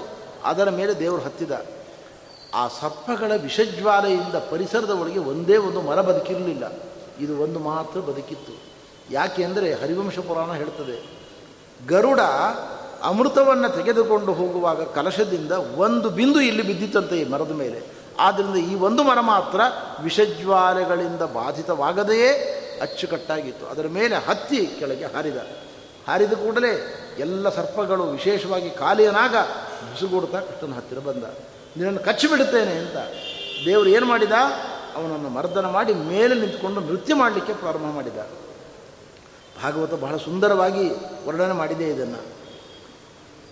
ಸಕಲ ದೇವತೆಗಳು, ಬ್ರಹ್ಮರುದ್ರಾದಿ ದೇವತೆಗಳು ಆಕಾಶ ಮಾರ್ಗದಲ್ಲಿ ನಿಂತುಕೊಂಡು ಕೃಷ್ಣ ಪರಮಾತ್ಮ ಕಾಲಿಯನಾಗನ ಮೇಲೆ ನರ್ತನ ಮಾಡುವುದನ್ನು ನೋಡ್ತಾ ಇದ್ದಾರಂತೆ. ಭಾಗವತ ಹೇಳ್ತದೆ ವಾಜರಾಜರು ಹೇಳಿದರು, ಅನೀನದ ಪದ್ಮಹೋ ಮೃದಂಗಂ ಜಗೌ ಹನುಮಾನ್ ಜಗತಾಮಧೀಶಂ ಅದರ್ಶಯತ್ತಾಲಗತಿ ಕಪರ್ದಿ ಧನರ್ಥ ಗೋಪಾಲಕ ಬಾಲಮೂರಿಹಿ ಸ್ವಯಂ ಬ್ರಹ್ಮದೇವರೇ ಬಂದು ಮೃದಂಗವನ್ನು ನುಡಿಸ್ತಾ ಇದ್ದಾರಂತೆ. ಹಾಡಬೇಕಲ್ಲ ಒಬ್ಬರು ಯಾರು ಹಾಡಿದರು? ಹನುಮಂತನೇ ಹಾಡಿದಾನಂತೆ. ತಾಳಗತಿ ಕಪರ್ದಿ ಕಪರ್ದಿ ಅಂದರೆ ರುದ್ರದೇವರು, ಅವರು ತಾಳ ಹೇಗೆ ನರ್ತನ ಮಾಡಬೇಕು ಅನ್ನುವ ತಾಳವನ್ನು ಪ್ರದರ್ಶನ ಮಾಡ್ತಾ ಇದ್ದಾರೆ ರುದ್ರದೇವರು. ಹೀಗೆ ತ್ರಿಮೂರ್ತಿಗಳು ಜೊತೆಗೆ ಸೇರಿಕೊಂಡು ದಿವ್ಯವಾದ ಆನಂದವನ್ನು ದೇವತೆಗಳಿಗೆ, ಮಾನವರಿಗೆಲ್ಲ ಕೊಡ್ತಾ ಇದ್ದಾರೆ ಇಲ್ಲಿ. ಹೀಗೆ ಪರಮಾತ್ಮ ನರ್ತನ ಮಾಡಿ ಅವನು ವಿಷವನ್ನೆಲ್ಲ ಕಕ್ಕಿಸಿದ್ದಾನೆ. ಪ್ರಾಣ ಬಿಡುವಷ್ಟು ದುರ್ಬಲನಾದ ಅವನ ಮಡದೀರೆಲ್ಲ ಬಂದು ಕೃಷ್ಣನ ಬಳಿಗೆ ಶರಣಾಗತರಾದರು. ಸ್ವಾಮಿ, ನಮ್ಮ ಸ್ವಾಮಿಯಾದ ಕಾಲಿಯನಾಗನನ್ನು ಸಂಹಾರ ಮಾಡ್ತಾ ಇದ್ದು. ಸಂಹಾರ ಮಾಡಬೇಡ. ಅವನಿಗೆ ಜೀವನ ಕೊಡು, ಪ್ರಾಣವನ್ನು ಕೊಡು ಅಂತ ಕೇಳಿಕೊಂಡಿದ್ದಾರೆ. ಪರಮಾತ್ಮ ಅವನಿಗೊಂದು ಆದೇಶ ಕೊಟ್ಟ, ಇನ್ನು ಮುಂದೆ ನೀನು ಇಲ್ಲಿ ಇರತಕ್ಕದ್ದಲ್ಲ. ಸಕುಟುಂಬ ಸಪರಿವಾರ ಇಲ್ಲಿಂದ ಹೊರಟು ಹೋಗು. ಈ ಜಲಾಶಯ ನಿರ್ಮಲವಾಗಿ ಉಳಿಬೇಕು ಅಂತ ಆದೇಶವನ್ನು ಕೊಟ್ಟ. ಆಗಲಿ ಅಂತ ಕಾಲಿಯನಾಗ ಸಕುಟುಂಬ ಅಲ್ಲಿಂದ ಬೇರೆ ಕಡೆಗೆ ಹೊರಟು ಹೋದ. ಈ ಪ್ರಸಂಗದಲ್ಲಿ ಗೋ, ಆ ಎಲ್ಲ ಹೆಣ್ಣುಮಕ್ಕಳು ಕಾಲಿಯನಾಗನ ಮಡದಿಯರು ದೇವರ ಬಳಿಗೆ ಹೇಳ್ತಾರೆ ನ್ಯಾಯೋಹಿದಂಡ ಕೃತ ಗಿಲ್ಬಿಶೋಸ್ಮಿನ್ ತವಾವತಾರ ಖಲ ನಿಗ್ರಹಾಯ. ಭಗವನ್ ನಿನ್ನ ಅವತಾರವೇ ದುಷ್ಟರ ನಿಗ್ರಹಕ್ಕಾಗಿ. ನನ್ನ ಗಂಡ, ನಾವು ಮಾಡಿದ ತಪ್ಪಿಗೆ ಸರಿಯಾದ ಶಿಕ್ಷೆಯನ್ನು ಕೊಟ್ಟಿದ್ದಿ. ಆದರೆ ನೀನು ಶಿಕ್ಷೆಯನ್ನು ಕೊಟ್ಟದ್ದು ಕೂಡ ದೊಡ್ಡ ಅನುಗ್ರಹವೇ ನಮಗೆ. ನನ್ನ ಸ್ವಾಮಿಯಾಗಿರತಕ್ಕಂಥ ಕಾಲಿಯನಾಗನ ತಲೆ ಮೇಲೆ ನಿಂತು ನೀನು ಕುಣಿದಿದ್ದೀಯಲ್ಲ ರಕ್ತ ಎಲ್ಲ ಕಾರಿ ದುರ್ಬಲನಾಗಿದ್ದಾನೆ ಅವನು. ಆದರೆ ನಿನ್ನ ದೊಡ್ಡ ಕೃಪೆ ನಮ್ಮ ಮೇಲೆ ಹರಿದಿದೆ. ಏನದು? ಧ್ವಜ ವಜ್ರಾಂಕುಶ ಪದ್ಮಚಿಹ್ನಿತವಾದ ಪಾವನ ಪಾದಗಳ ಚಿಹ್ನೆ ಉಂಟು ತಲೆ ಮೇಲೆ, ನೆತ್ತಿಯ ಮೇಲೆ. ಇನ್ನು ಮುಂದೆ ಗರುಡನಾಗಲಿ, ಯಾವುದೇ ಹದ್ದಾಗಲಿ ನಮ್ಮನ್ನು ತಿನ್ನುವುದಿಲ್ಲ. ಆದ್ದರಿಂದ ನೀನು ಕೋಪ ಮಾಡಿ ನಮಗೆ ಶಿಕ್ಷೆ ಕೊಟ್ಟರೂ ಕೂಡ ನಮಗದು ವರದಾನ. ಇದನ್ನು ಆಚಾರ್ಯರು ವ್ಯಾಖ್ಯಾನ ಮಾಡ್ತಾ ಹೇಳ್ತಾರೆ. ದೇವರು ನಾವು ಮಾಡಿದ ಪಾಪಗಳಿಗೆ ಶಿಕ್ಷೆಯನ್ನು ಕೊಡ್ತಾನೆ. ಶಿಕ್ಷೆಯನ್ನು ಕೊಟ್ಟಾಗ ನಾವು ಸಂಯಮದಿಂದ ಭಕ್ತಿಯನ್ನು ಕಳೆದುಕೊಳ್ಳದೆ ಭಗವಂತನಲ್ಲಿ ಇನ್ನೂ ಹೆಚ್ಚಿನ ಆಧಾರವನ್ನು ಮಾಡಬೇಕು. ಆವಾಗ ಮಾತ್ರ ನಮಗೆ ದೇವರ ಕೃಪೆಯಾಗ್ತದೆ ಅಂತಾರೆ ಆಚಾರ್ಯರು. ದಂಡೋಪಿ ಭಗವಚ್ಚಿರ್ಣ ಮಮೈಷೋ ಅನುಗ್ರಹ ಕೃತಃ ಇತಿ ಭಕ್ತ ಚಿಂತೆಯತಾಂ ಶುಭಕಾರಿ ಭವತ್ಯಲಂ. ದೇವರು ಯಾವುದೇ ಹಿಂಸೆಯನ್ನು, ಶಿಕ್ಷೆಯನ್ನು ಕೊಟ್ಟಾಗ ದೇವರ ಸಂಕಲ್ಪದಂತೆ ನಡೆದಿದೆ. ಇದು ನನಗಾಗಬೇಕಾಗಿತ್ತು. ದೇವರು ನನಗೆ ಶಿಕ್ಷೆಯನ್ನು ಕೊಡುವ ಮೂಲಕ ಮನಸ್ಸಿಗೆ ಸ್ವಚ್ಛತೆಯನ್ನು, ಭಕ್ತಿಯನ್ನು ಹೆಚ್ಚು ಮಾಡಲಿಕ್ಕೋಸ್ಕರ ಪೆಟ್ಟು ಕೊಟ್ಟಿದ್ದಾನೆ ಪೆಟ್ಟು ಕೊಟ್ಟದ್ರಿಂದ ದೇವರ ಬಗ್ಗೆ ಕೆರಳಬಾರ್ದು. ದೇವರಲ್ಲಿ ನಾವು ಯಾವುದೇ ರೀತಿಯ ದ್ವೇಷವನ್ನು ಮಾಡಬಾರ್ದು. ದೇವರನ್ನು ದೂರಬಾರ್ದು. ನಮ್ಮ ತಪ್ಪಿಗೆ ತಕ್ಕ ಶಿಕ್ಷೆಯನ್ನು ದೇವರು ಕೊಟ್ಟಿದ್ದಾನೆ. ಅವನಲ್ಲಿ ನಿರ್ಮಲವಾದ ಭಕ್ತಿಯನ್ನು ಕೊಡಲಿ ಶ್ರದ್ಧೆಯನ್ನು ಕೊಡಲಿ ಅಂತ ದೇವರನ್ನು ಹೆಚ್ಚು ಹಚ್ಚಿಕೊಳ್ಬೇಕು ನಾವು ಅಂತ ರಾಜರು. ಅವನಲ್ಲಿ ದ್ವೇಷವನ್ನು ಮಾಡಿದರೆ ತಮಪ್ರಾಪ್ತಿ ನಿಶ್ಚಿತವಾಗಿ ಅವನಿಗೆ ತಮಸ್ಸಾಗ್ತದೆ. ಆದ್ದರಿಂದ ದೇವರು ಯಾವುದೇ ಶಿಕ್ಷೆಯನ್ನು ಕೊಟ್ಟರೆ ಅದರಲ್ಲಿ ದೇವರ ಕೃಪೆಯನ್ನು ಅರ್ಥ ಮಾಡಿಕೊಳ್ಬೇಕು. ಇದರ ಅರ್ಥ ಏನು? ಇದಕ್ಕಿಂತ ದೊಡ್ಡ ಪ್ರಮಾಣದ ಹಾನಿಯಾಗಬೇಕಾಗಿತ್ತು. ದ್ವಿತೀಯ ಸ್ಕಂದ ಭಾಗವತರು ಹೇಳ್ತಾರೆ, ಶುಕಮನಿಗಳು ನವೈಜನೋ ಜಾತು ಕಥಂಚನ ವ್ರಜೇತ್ ಮುಕುಂದ ಸೇವಿ ಅನ್ಯವದಂಗ ಸಂಸ್ಕೃತಿಂ ದೇವರನ್ನು ಯಾರು ಆರಾಧನೆ ಮಾಡ್ತಾ ಇದ್ದಾನೆ, ಅವನಿಗೆ ಎಂಥದೇ ಹಿಂಸೆ, ಎಂಥದೇ ಪೆಟ್ಟು ಬಿದ್ದರೂ ಕೂಡ ದೇವರನ್ನು ನಂಬದ ವ್ಯಕ್ತಿಗೆ ಏನು ಪೆಟ್ಟು ಬೀಳ್ತದೋ ಅದರ ಹತ್ತನೇ ಒಂದು ಭಾಗ ಅದು. ಆ ತೀವ್ರತೆ ಇರುವುದಿಲ್ಲ. ದೇವತೆಗಳು ಅವನಿಗೆ ರಕ್ಷಣೆಯನ್ನು ಕೊಡ್ತಾರೆ ಅಂತ ಹೇಳ್ತಾರೆ ಶುಕಮನಿಗಳು. ನಮ್ಮ ಗುರುಗಳು, ಸ್ವಾಮಿಗಳು ಹೇಳ್ತಾ ಇದ್ರು ವಿದ್ಯಾಮಾನ ತೀರ್ಥರು. ಒಂದು ಬಹಳ ಸುಂದರವಾದ ಉದಾಹರಣೆ. ಪರೀಕ್ಷೆಯ ಹಾಲ್ನಲ್ಲಿ ಎಕ್ಸಾಮಿನೇಷನ್ ಹಾಲ್ನಲ್ಲಿ ಎಲ್ಲ ಹುಡುಗರು ಕೂತ್ಕೊಂಡು ಪರೀಕ್ಷೆ ಬರಿತಾ ಇರ್ತಾರೆ. ಸಣ್ಣ ಪುಟ್ಟ ತಪ್ಪುಗಳನ್ನು ಮಾಡ್ತಾ ಇರ್ತಾರೆ, ಕಾಪಿ ಮಾಡ್ತಾ ಇರ್ತಾರೆ. ಸೂಪರ್ವೈಸರ್ ಬರ್ತಾನೆ ಒಳಗಡೆ, ಅವನೇನು ಮಾಡ್ತಾನೆ? ತಪ್ಪು ಮಾಡುವ ಹುಡುಗರನ್ನು ನೋಡಿ ಎರಡೇಟ್ ಕೊಡ್ತಾನೆ. ಆ ತಪ್ಪು ಮಾಡುವವರಲ್ಲಿ ತನಗಿಂತ ದೊಡ್ಡ ಆಫೀಸರು, ಸ್ಟೇಟಿಗೆ ದೊಡ್ಡ ಆಫೀಸರ್ ಅವನು. ಅವನ ಮಗನೂ ಇದಾನಲ್ಲಿ. ಅವನ ಹತ್ರ ಬಂದಾಗ ಹೊಡೆಯುವುದಿಲ್ಲ. ಏನು ಮಾಡ್ತಾನೆ? ಕಿವಿ ಹಿಂಡಿ, ಈಗೆಲ್ಲ ಮಾಡಬಾರ್ದು, ಕಾಪಿ ಮಾಡಬಾರ್ದು ಅಂತ ಬುದ್ಧಿವಾದವನ್ನು ಹೇಳಿ ಮುಂದೆ ಹೋಗ್ತಾನೆ. ಅಂದರೆ ಏನಾಯಿತು? ಶಿಕ್ಷೆ ಕಠಿಣ ಆಗಲಿಲ್ಲ ಅಲ್ಲಿ, ಕಡಿಮೆ ಆಯಿತು. ಹಾಗೆ ಯಾರು ದೇವರನ್ನು ಭಜನೆ ಮಾಡ್ತಾರೆ, ಅವರಿಗೆ ಯಾವತ್ತೂ ಕೂಡ ಶಿಕ್ಷೆಯ ಪ್ರಮಾಣ ಕಡಿಮೆ ಇರ್ತದೆ. ದೇವತೆಗಳು ತೀಕ್ಷ್ಣವಾದ ಶಿಕ್ಷೆಯನ್ನು ಕೊಡುವುದಿಲ್ಲ. ಆದ್ದರಿಂದ ನಾವು ದೇವರ ಆರಾಧನೆ ಮಾಡಬೇಕು, ನಮಗೆ ದೇವರು ಕೊಟ್ಟ ಶಿಕ್ಷೆಯನ್ನು ಆನಂದದಿಂದ ಸ್ವಾಗತ ಮಾಡಬೇಕು, ಪ್ರೀತಿಯಿಂದ ಸ್ವೀಕಾರ ಮಾಡಬೇಕು, ಅದನ್ನು ಆವಾಗ ಭಗವಂತ ನಮ್ಮ ಮೇಲೆ ಕರುಣೆ ತೋರಿ ಸನ್ಮಾರ್ಗದಲ್ಲಿ ನಮ್ಮನ್ನು ಕೊಂಡೊಯ್ದು ಅನುಗ್ರಹವನ್ನು ಮಾಡ್ತಾನೆ, ಮೋಕ್ಷಾದಿ ಪುರುಷಾರ್ಥಗಳನ್ನು ಕೊಡ್ತಾನೆ ಅಂತ ಹೇಳ್ತಾ ಇದ್ದಾರೆ. ಆಚಾರ್ಯರು ಇನ್ನೊಂದು ಕಡೆಯಲ್ಲಿ ಹೇಳ್ತಾರೆ, ದೇವರು ನಮಗೆ ದುಃಖವನ್ನು ಕೊಟ್ಟಾಗ ಭಕ್ತಿ ಹೆಚ್ಚಾಗಬೇಕೇ ಹೊರತು ಕಡಿಮೆ ಆಗಬಾರದು ಅಂತಾರೆ. ಇದು ನಿಜವಾದ ಭಕ್ತರ ಲಕ್ಷಣ. ಅವರು ಎಂದೂ ಕೂಡ ದೇವರನ್ನು ದೂರುವುದಿಲ್ಲ. ದೇವರು ಏನೇ ಕಷ್ಟಗಳನ್ನು ಕೊಟ್ಟರು ಕೂಡ ನನ್ನ ಕರ್ಮಕ್ಕನುಗುಣವಾಗಿ ದೇವರು ಕೊಟ್ಟಿದ್ದಾನೆ ಇದನ್ನು ಅಂತ ಸ್ವೀಕಾರ ಮಾಡಿ ಇನ್ನಷ್ಟು ದೇವರನ್ನು ಹಚ್ಚಿಕೊಳ್ತಾರೆ. ನೋಡಿ, ತಾಯಿ ಮಗು ತಪ್ಪು ಮಾಡಿದಾಗ ಕಿವಿ ಹಿಂಡುತ್ತಾಳೆ ಎರಡು ಸಣ್ಣ ಪೆಟ್ಟು ಕೊಡ್ತಾಳೆ. ಪೆಟ್ಟು ಕೊಟ್ಟು ಕೂಡಲೇ ಮಗು ಓಡಿ ಪಕ್ಕದ ಮನೆಗೆ ಹೋಗುವುದಿಲ್ಲ. ತಾಯಿಯನ್ನೇ ಅಪ್ಪಿಕೊಳ್ತದೆ ತಾಯಿಯನ್ನೇ ಅಪ್ಪಿಕೊಳ್ತದೆ ತಾಯಿಯನ್ನು ಬಿಟ್ಟು ಬೇರೆ ಎಲ್ಲೂ ಹೋಗುವುದಿಲ್ಲ ಅದು. ಹಾಗೆ ಪ್ರತಿಯೊಬ್ಬ ಭಗವದ್ ಭಕ್ತರೂ ಕೂಡ ದೇವರು ಕಷ್ಟಗಳನ್ನು ಕೊಟ್ಟಾಗ ಪರಮಾತ್ಮನಿಗೆ ಹೆಚ್ಚು ಶರಣಾಗತನಾಗಬೇಕು, ಅವನಲ್ಲಿ ಹೆಚ್ಚು ಭಕ್ತಿಯನ್ನು ವೃದ್ಧಿಪಡಿಸಿಕೊಳ್ಬೇಕೇ ಹೊರತು ದೇವರನ್ನು ದೂಷಿಸಬಾರದು, ದ್ವೇಷಿಸಬಾರದು. ಇದನ್ನು ಸ್ಪಷ್ಟವಾಗಿ ನಾವು ತಿಳಿದುಕೊಳ್ಬೇಕು ಅಂತ ರಾಚಾರು ಈ ಸಂಯಮ ಅತ್ಯಂತ ಅವಶ್ಯಕ ಅಂತ ರಾಚಾರು ದ್ರೌಪದಿ ದೇವಿಗೆ ಕೊಟ್ಟ ಕಷ್ಟ ಅಂತೂ ಪ್ರಪಂಚದಲ್ಲಿ ಯಾರಿಗೂ ಇಲ್ಲ, ಯಾವ ಹೆಣ್ಮಕ್ಳಿಗೂ ಅಂಥ ಕಷ್ಟ ಬಂದಿರಲಿಕ್ಕೆ ಸಾಧ್ಯ ಇಲ್ಲ. ತುಂಬಿದ ಸಭೆಯಲ್ಲಿ ದುಶ್ಯಾಸನ ಸೀರೆ ಸೆಳೆಯುವ ಪ್ರಯತ್ನವನ್ನು ಮಾಡಿದ. ಯಾವ ಭೀಷ್ಮದ್ರೋಣಾದಿಗಳನ್ನು ರಕ್ಷಣೆಗಾಗಿ ಪ್ರಾರ್ಥನೆ ಮಾಡಿದ್ಲೋ ಎಲ್ಲರೂ ತಲೆ ತಗ್ಗಿಸಿಬಿಟ್ರು ಯಾರಿಂದಲೂ ರಕ್ಷಣೆ ದೊರಕಲಿಲ್ಲ. ಇಂಥ ಪ್ರಸಂಗದಲ್ಲೂ ಕೂಡ ಭೀಷ್ಮದ್ರೋಣಾದಿಗಳನ್ನು ನಿಂದನೆ ಮಾಡಲಿಲ್ಲ ಅವಳು ಅವಳು ಹೇಳ್ಬೋದಾಗಿತ್ತು ಎಂಥ ಶಾಸ್ತ್ರ ಓದಿದ್ದೀರಿ ನೀವು? ನಾನ್ನೂರು ವರ್ಷ, ಇನ್ನೂರು ವರ್ಷ, ಎಲ್ಲ ದಂಡಪಿಂಡಗಳು ನೀವು. ನಿಮಗೆ ಯಾರಿಗೂ ಶಾಸ್ತ್ರ ಅರ್ಥ ಆಗಿಲ್ಲ. ನನ್ನಂಥ ಒಬ್ಬ ಹೆಣ್ಮಗಳು, ಕುಲೀನ ಸ್ತ್ರೀ, ಅಗ್ನಿಯಿಂದ ಹುಟ್ಟಿದವಳು, ಪರಮ ಪತಿವ್ರತೆ ಔಮರ್ಯಾದೆಯಾಗುವ ಬಾಯಿ ಮುಚ್ಕೊಂಡು ಕೂತಿದ್ದಿರಲ್ಲ ನೀವೆಲ್ಲ? ನಿಮ್ಮ ಓದಿಗೆ ಇಷ್ಟು ಬೆಂಕಿ ಹಾಕಿರಿ ಅಂತ ಹೇಳ್ಬೋದಿತ್ತು ಅವಳು. ಅದಕ್ಕೆ ಅಧಿಕಾರ ಇತ್ತು. ಒಂದು, ಕೆಟ್ಟ ಮಾತನಾಡಲಿಲ್ಲ ಅವಳು. ಹಾಗೆ ಸಹಿಸಿಕೊಂಡು ಆಚಾರ ಹೇಳ್ತಾರೆ ನಿರ್ಣಯದಲ್ಲಿ, ದೊಡ್ಡವರು ಏನಾದರೂ ತಪ್ಪುಗಳನ್ನು ಮಾಡಬಹುದು. ನಾವು ಅವರಿಗೆ ಸಮಸಮವಾಗಿ ಜಗಳಾಡಲಿಕ್ಕೆ ಹೋಗಬಾರದು. ನಾವು ಸಂಯಮದಿಂದ ಇದ್ದರೆ ಅವರ ಪುಣ್ಯ ಅನಾಯಾಸವಾಗಿ ನಮಗೆ ಒದಗಿ ಬರ್ತದೆ. ಈ ರಹಸ್ಯವನ್ನು ದ್ರೌಪದಿ ತಿಳಿಸ್ಲಿಕ್ಕೋಸ್ಕರವಾಗಿ ವಿಶ್ವದ್ರೋಣಾದಿಗಳು ತಪ್ಪು ಮಾಡಿದಾಗಲೂ ಎತ್ತಿ ಆಡಲಿಲ್ಲ, ಅವರನ್ನು ನಿಂದನೆ ಮಾಡಲಿಲ್ಲ. ನಾವು ನಮಗಿಂತ ಉತ್ತಮಾಧಿಕಾರಿಗಳಿಂದ ನಮಗೆ ಶೋಷಣೆ ಆಗ್ಬೋದು. ತಿಳಿದೋ ತಿಳಿಯದೆಯೋ ನಮ್ಮನ್ನು ತಪ್ಪು ತಿಳ್ಕೊಂಡು ಬೈಬೋದು ಒಮ್ಮೊಮ್ಮೆ. ನಾವು ಸಮಸಮವಾಗಿ ಜಗಳಾಡ್ಲಿಕ್ಕೆ ಹೋಗಬಾರ್ದು ಅವರ ಜೊತೆಗೆ, ಬೈಲಿಕ್ಕೆ ಹೋಗಬಾರ್ದು. ಸಂಯಮದಿಂದ ನಾವು ಇದ್ವು ಅಂತಂದರೆ ಅವರ ಪುಣ್ಯ ನಮಗೆ ಅನಾಯಾಸವಾಗಿ ಬರ್ತದೆ. ಆದ್ದರಿಂದ ದೊಡ್ಡವರ ಜೊತೆಗೆ ಯಾವಾಗಲೂ ವಿನಯದಿಂದ ವರ್ತನೆ ಮಾಡಬೇಕು ಅನ್ನತಕ್ಕಂಥ ಪಾಠವನ್ನು ಆಚಾರ್ಯರು ನಮಗೆ ತಿಳಿಸಿಕೊಟ್ಟಿದ್ದಾರೆ.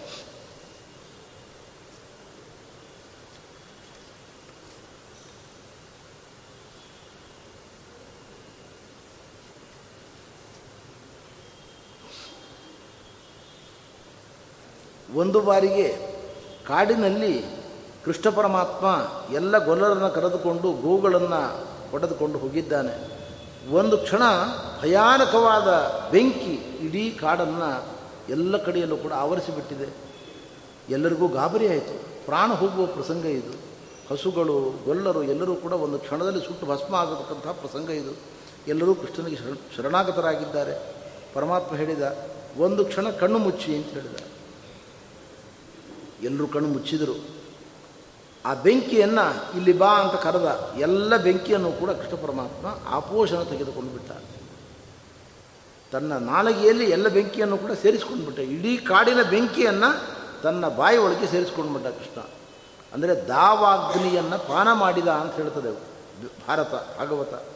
ದಾವಾಗ್ನಿ ಅಂದರೆ ಕಾಡ್ಗಿಚ್ಚು. ಕಾಡ್ಗಿಚ್ಚನ್ನು ಕೃಷ್ಣ ಪಾನ ಮಾಡಿಬಿಟ್ಟ. ನಾವು ನೀರು ಕುಡಿಯುವ ಹಾಗೆ ಬೆಂಕಿಯನ್ನು ಕುಡಿದು ಸ್ವಾಮಿಗಳು ಹೇಳ್ತಾರೆ, ಇದೇನೋ ದೊಡ್ಡ ಸಂಗತಿ ಅಲ್ಲ. ಕೃಷ್ಣನ ಬಾಯಿಂದ, ದೇವರ ಬಾಯಿಂದ ಅಗ್ನಿದೇವ ಹುಟ್ಟಿದ್ದು. ಅಗ್ನಿದೇವ ಹುಟ್ಟಿದ್ದು ಬಾಯಿಂದ, ದೇವರ ಬಾಯಿಂದ. ಆದ್ದರಿಂದಾಗಿ ಪರಮಾತ್ಮನ ಬಾಯಿಗೆ ಒಂದು ಹೆಣ್ಣು ಮಗಳು ತನ್ನ ಮನೆಗೆ ಬರುವುದು ಎಷ್ಟು ಸಹಜವೋ, ಹಾಗೆ ತವರು ಮನೆಗೆ ಬರೋದು ಎಷ್ಟು ಸಹಜವೋ, ಹಾಗೆ ಪರಮಾತ್ಮನ ಬಾಯಿಂದ ಹುಟ್ಟಿದ ಅಗ್ನಿ ಪರಮಾತ್ಮನ ಬಾಯಲ್ಲಿ ಸೇರಿಕೊಂಡಿದ್ದಾನೆ. ಅಚ್ಚರಿ ಪಡುವ ಸಂಗತಿ ಇಲ್ಲ ಅಂತ ಅವನು ಜಗಜ್ಜನಕ ಎಂಬ ಪ್ರಮೇಯವನ್ನು ವಾದರಾಜ ಸ್ವಾಮಿಗಳು ಇಲ್ಲಿ ವ್ಯಾಖ್ಯಾನ ಮಾಡಿದ್ದಾರೆ. ಇದೆಲ್ಲವನ್ನು ಗೊಲ್ಲರು ಕೇಳಿ ಭಾರಿ ಆಶ್ಚರ್ಯಪಟ್ಟಿದ್ದಾರಂತೆ. ಕೃಷ್ಣನ ಅತಿ ಮಹಿಮೆಗಳು, ಅತಿಶಯವಾದ ಮಹಿಮೆಗಳನ್ನು ಕಂಡು ಎಲ್ಲ ಗೊಲ್ಲರು ಕೂಡ ಕೃಷ್ಣ ಪರಮಾತ್ಮನಲ್ಲಿ ಹೆಚ್ಚಿನ ಭಕ್ತಿಯನ್ನು ತಾಳತಕ್ಕಂಥವರಾಗಿದ್ದಾರಂತೆ. ಕೃಷ್ಣ ಪರಮಾತ್ಮ ವೇಣುಗಾನವನ್ನು ಮಾಡ್ತಾ ಇದ್ದಾನೆ ಈಗ. ಆರು, ಏಳು ವರ್ಷದ ಪುಟ್ಟ ಮಗು. ಅವನು ವೇಣುಗಾನವನ್ನು ಮಾಡಲಿಕ್ಕೆ ಪ್ರಾರಂಭ ಮಾಡಿದರೆ ಇಡೀ ನಂದಗೋಕುಲದ ಇಡೀ ಬೃಂದಾವನದ ಎಲ್ಲ ಜನ ಅಲ್ಲಿ ಬಂದು ಕೂತ್ಕೊಳ್ತಾ ಇದ್ದಾರೆ. ಮೈ ಮರೆತು ವೇಣುಗಾನವನ್ನು ಕೇಳ್ತಾ ಇದ್ದಾರೆ. ಅಷ್ಟು ಮಾತ್ರ ಅಲ್ಲ ಪಶು ಪಕ್ಷಿಗಳು ಬಂದಿದ್ದಾವೆ. ಎಲ್ಲ ಪಶುಪಕ್ಷಿಗಳು ಬಂದಿದ್ದಾವೆ. ಎಲ್ಲ ಪಶುಪಕ್ಷಿಗಳು ಅಂದರೆ ಏನು? ಬಹಳ ವಿಚಿತ್ರ. ಹಸು, ಸಿಂಹ, ಹುಲಿ, ಕರಡಿ, ನಾನಾ ಬಗೆಯ ಪ್ರಾಣಿಗಳು ತಮ್ಮ ವೈರವನ್ನು ಮರೆತು ಕೃಷ್ಣನ ವೇಣುಗಾನವನ್ನು ಆಸ್ವಾದನೆ ಮಾಡ್ತಾ ಇದ್ದಾವಂತೆ.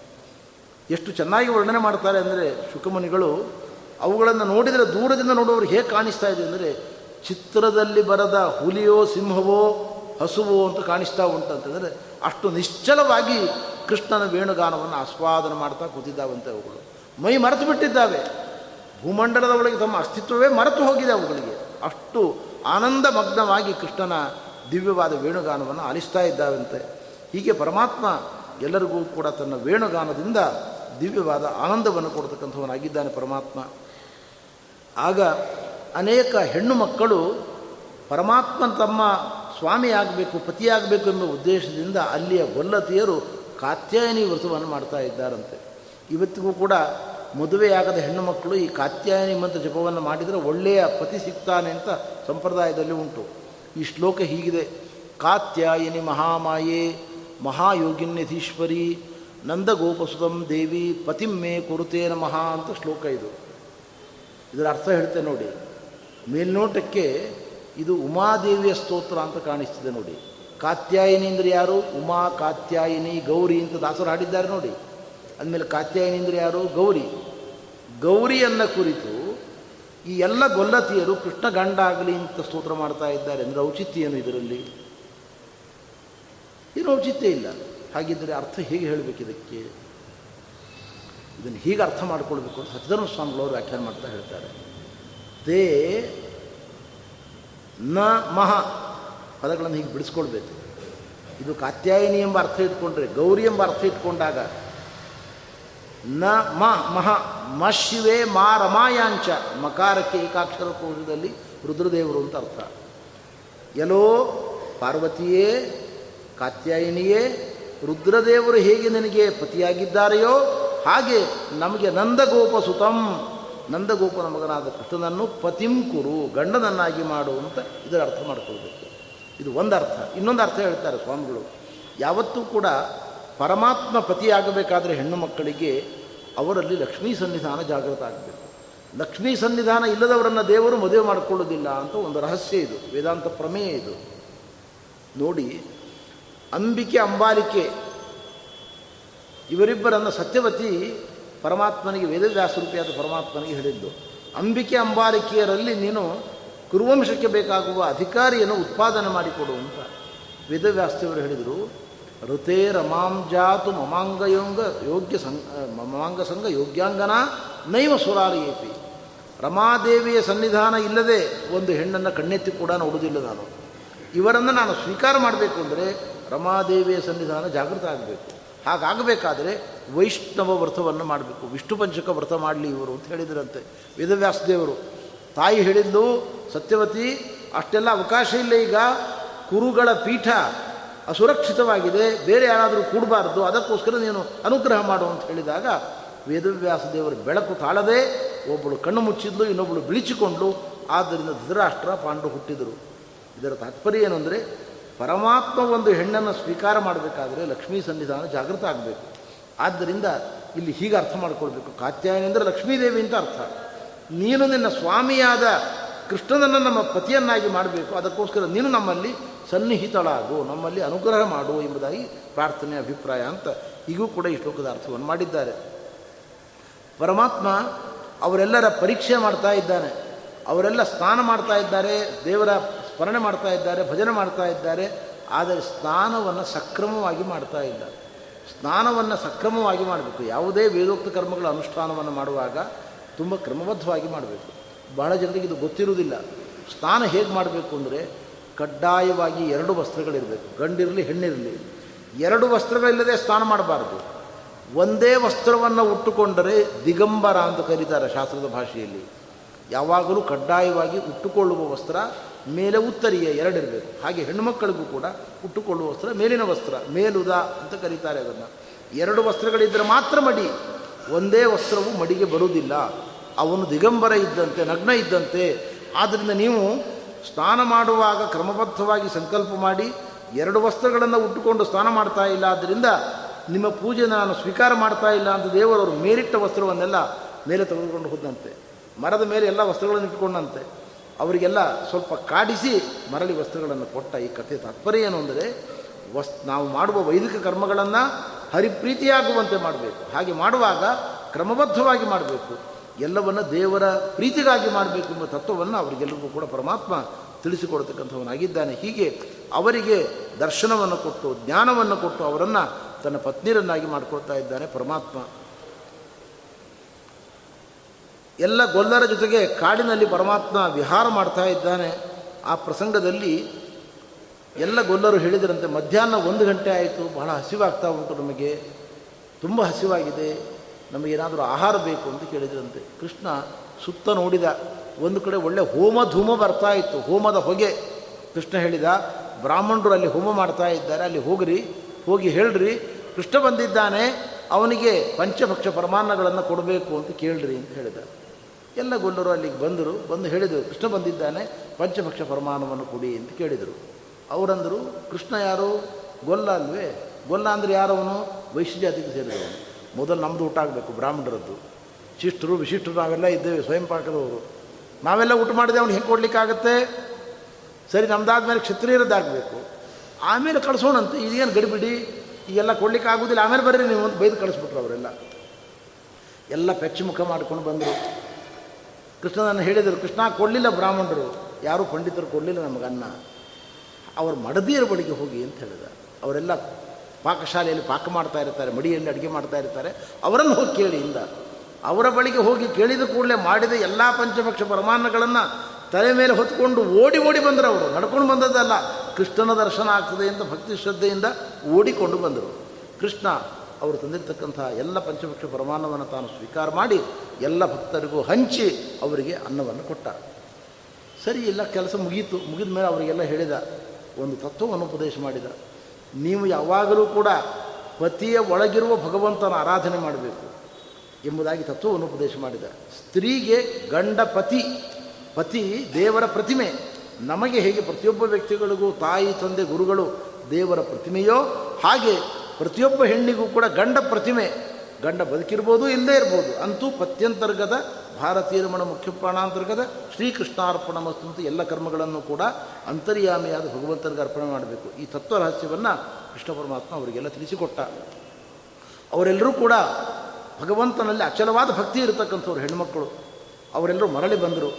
ಒಬ್ಬ ಹೆಣ್ಣುಮಗಳಿಗೆ ಮಾತ್ರ ಗಂಡ ಒಪ್ಪಿಕೊಳ್ಳಲಿಲ್ಲಂತೆ. ಅವನಿಗೆ ಸಿಟ್ಟು ಬಂತು. ನಾನು ಅನುಮತಿ ತೊಗೊಂಡು ಹೋಗಿದ್ಯಾ ನೀನು? ಅಂತ ಇಲ್ಲ ನನ್ನ ಅನುಮತಿ ತೊಗೊಂಡು ಹೋಗಿಲ್ಲ ನೀನು.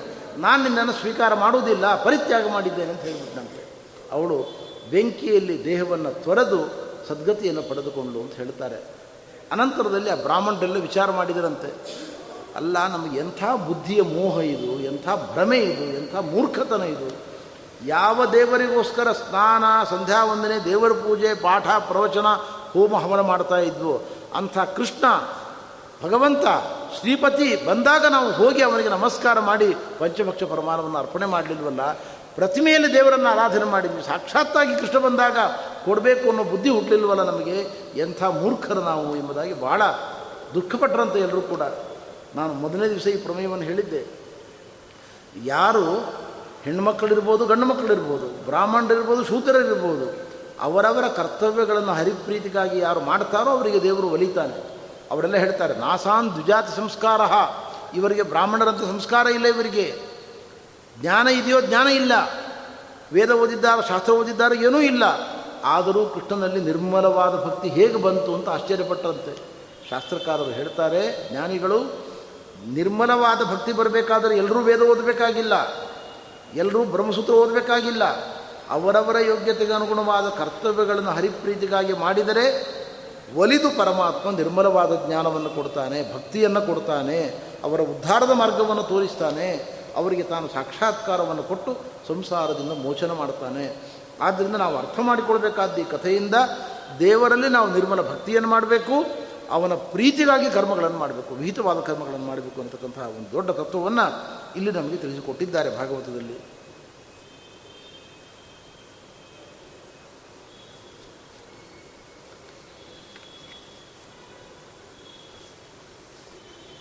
ನಂದಗೋಕುಲದಲ್ಲಿ ದೊಡ್ಡ ಉತ್ಸವ ನಡೀತಾ ಉಂಟು ಪ್ರತಿ ವರ್ಷದಲ್ಲಿಯೂ ಕೂಡ. ಅದೇನು ಅಂದರೆ ಗೋವರ್ಧನ ಎಲ್ಲ ಇಂದ್ರನ ಉತ್ಸವ ಅದು. ಇಂದ್ರನ ಉತ್ಸವ, ಇಂದ್ರನನ್ನು ಉದ್ದೇಶಿಸಿಕೊಂಡು ದೊಡ್ಡದಾದ ಉತ್ಸವ ನಡೀತಾ ಉಂಟು. ಪ್ರತಿ ವರ್ಷವೂ ಕೂಡ ಎಲ್ಲ ಗೊಲ್ಲರು ಸೇರಿಕೊಂಡು ಭಾರೀ ವೈಭವದಿಂದ ಉತ್ಸವವನ್ನು ಮಾಡ್ತಾ ಇದ್ದಾರೆ. ಕೃಷ್ಣ ಪರಮಾತ್ಮ ಎಲ್ಲ ಹಿರಿಯರನ್ನು ಕರೆದಂತೆ, ನೀವೆಲ್ಲ ಇಂದ್ರನ ಉತ್ಸವ ಮಾಡೋದು ಬಹಳ ಯೋಗ್ಯವೇ? ಯಾಕೆಂದರೆ ಇಂದ್ರ ಮಳೆಯ ದೇವತೆ, ಮಳೆ ಬಂದರೆ ಹಸುಗಳಿಗೆ, ನಮಗೆ, ನಿಮಗೆ ಎಲ್ಲರಿಗೂ ಕೂಡ ಒಳ್ಳೆಯ ಬೆಳೆ ಬರ್ತದೆ, ಜೊತೆಗೆ ನೀರು ಸಿಗ್ತದೆ, ಸಂತೃಪ್ತಿ ಉಂಟಾಗ್ತದೆ ಧಾನ್ಯಗಳ ಮೂಲಕ. ಇಂದ್ರನ ಉತ್ಸವ ಮಾಡೋದು ತಪ್ಪಲ್ಲ. ಆದರೆ ಒಂದು ವಿಷಯ ನೀವು ತಿಳ್ಕೊಳ್ಳಿ ಅಂತ ಹೇಳಿದಂತೆ ಕೃಷ್ಣ. ಏನದು? ನಮ್ಮ ದೈನಂದಿನ ಜೀವನದಲ್ಲಿ ನಿತ್ಯವೂ ಯಾರಿಂದ ನಾವು ಉಪಕೃತರಾಗಿದ್ದೇವೆ? ಮೊದಲು ಅವರ ಪೂಜೆ ಮಾಡಬೇಕು ನಾವು. ಇದನ್ನು ಮರಿಬಾರ್ದು ನೀವು. ದೈನಂದಿನ ಜೀವನದಲ್ಲಿ ಯಾರಿಂದ ನಾವು ಉಪಕೃತರಾಗಿದ್ದೇವೆ? ಅವರಿಗೆ ಮೊದಲ ಪೂಜೆ, ಆಮೇಲೆ ಕಾಣದ ಇಂದ್ರದೇವರಿಗೆ ಪೂಜೆ. ಏನು ಕೃಷ್ಣನ ಅಭಿಪ್ರಾಯ? ನಮ್ಗೆ ಗೊತ್ತಾಗಲಿಲ್ಲ. ಕೃಷ್ಣ ಹೇಳಿದಂತೆ, ನಿತ್ಯ ನಮ್ಮ ಮನೆಗೆ ಬಂದು ಬ್ರಾಹ್ಮಣರು ವೇದ ಪಾರಾಯಣ ಮಾಡ್ತಾರೆ, ವೈಶ್ಯರು ನಾವು. ನಮ್ಮ ಮನೆಯಲ್ಲಿ ಬಂದು ನಮಗೆ ಬೇಕಾಗಿರ್ತಕ್ಕಂಥ ಉಪನಯನ ಸಂಸ್ಕಾರ, ವೇದ ಪಠನ, ಶಾಸ್ತ್ರ ಪಠನ ಎಲ್ಲ ಮಾಡ್ತಾರೆ ಬ್ರಾಹ್ಮಣರು. ಅವರಿಗೆ ಪೂಜೆ ಮಾಡಬೇಕು. ಆಮೇಲೆ ಯಾವ ಗೋಮಾತೆಯಿಂದ ನಾವು ಬೇಕಾದ ಸಂಪನ್ಮೂಲವನ್ನು ಅಭಿವೃದ್ಧಿ ಮಾಡಿಕೊಂಡಿದ್ದೇವೆ?